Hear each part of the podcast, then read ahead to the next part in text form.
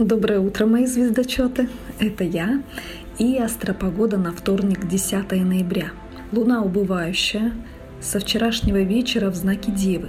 Поэтому хорошо заходят все дела, связанные со структурированием и систематизацией. День подходит для написания отчетов, подведения итогов, написания планов.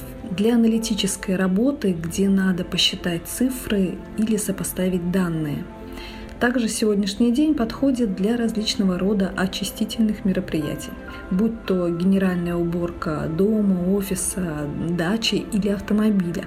День подходит для разбора гардероба, косметички, также благоприятно для пилингов, скрабов, антицеллюлитного массажа. Для стрижек, если ваша цель, чтобы волосы отрастали медленнее и лучше держали форму прически – также идеально для эпиляции и коррекции бровей. Пусть день сложится удачно, я вам искренне этого желаю и буду рада видеть завтра.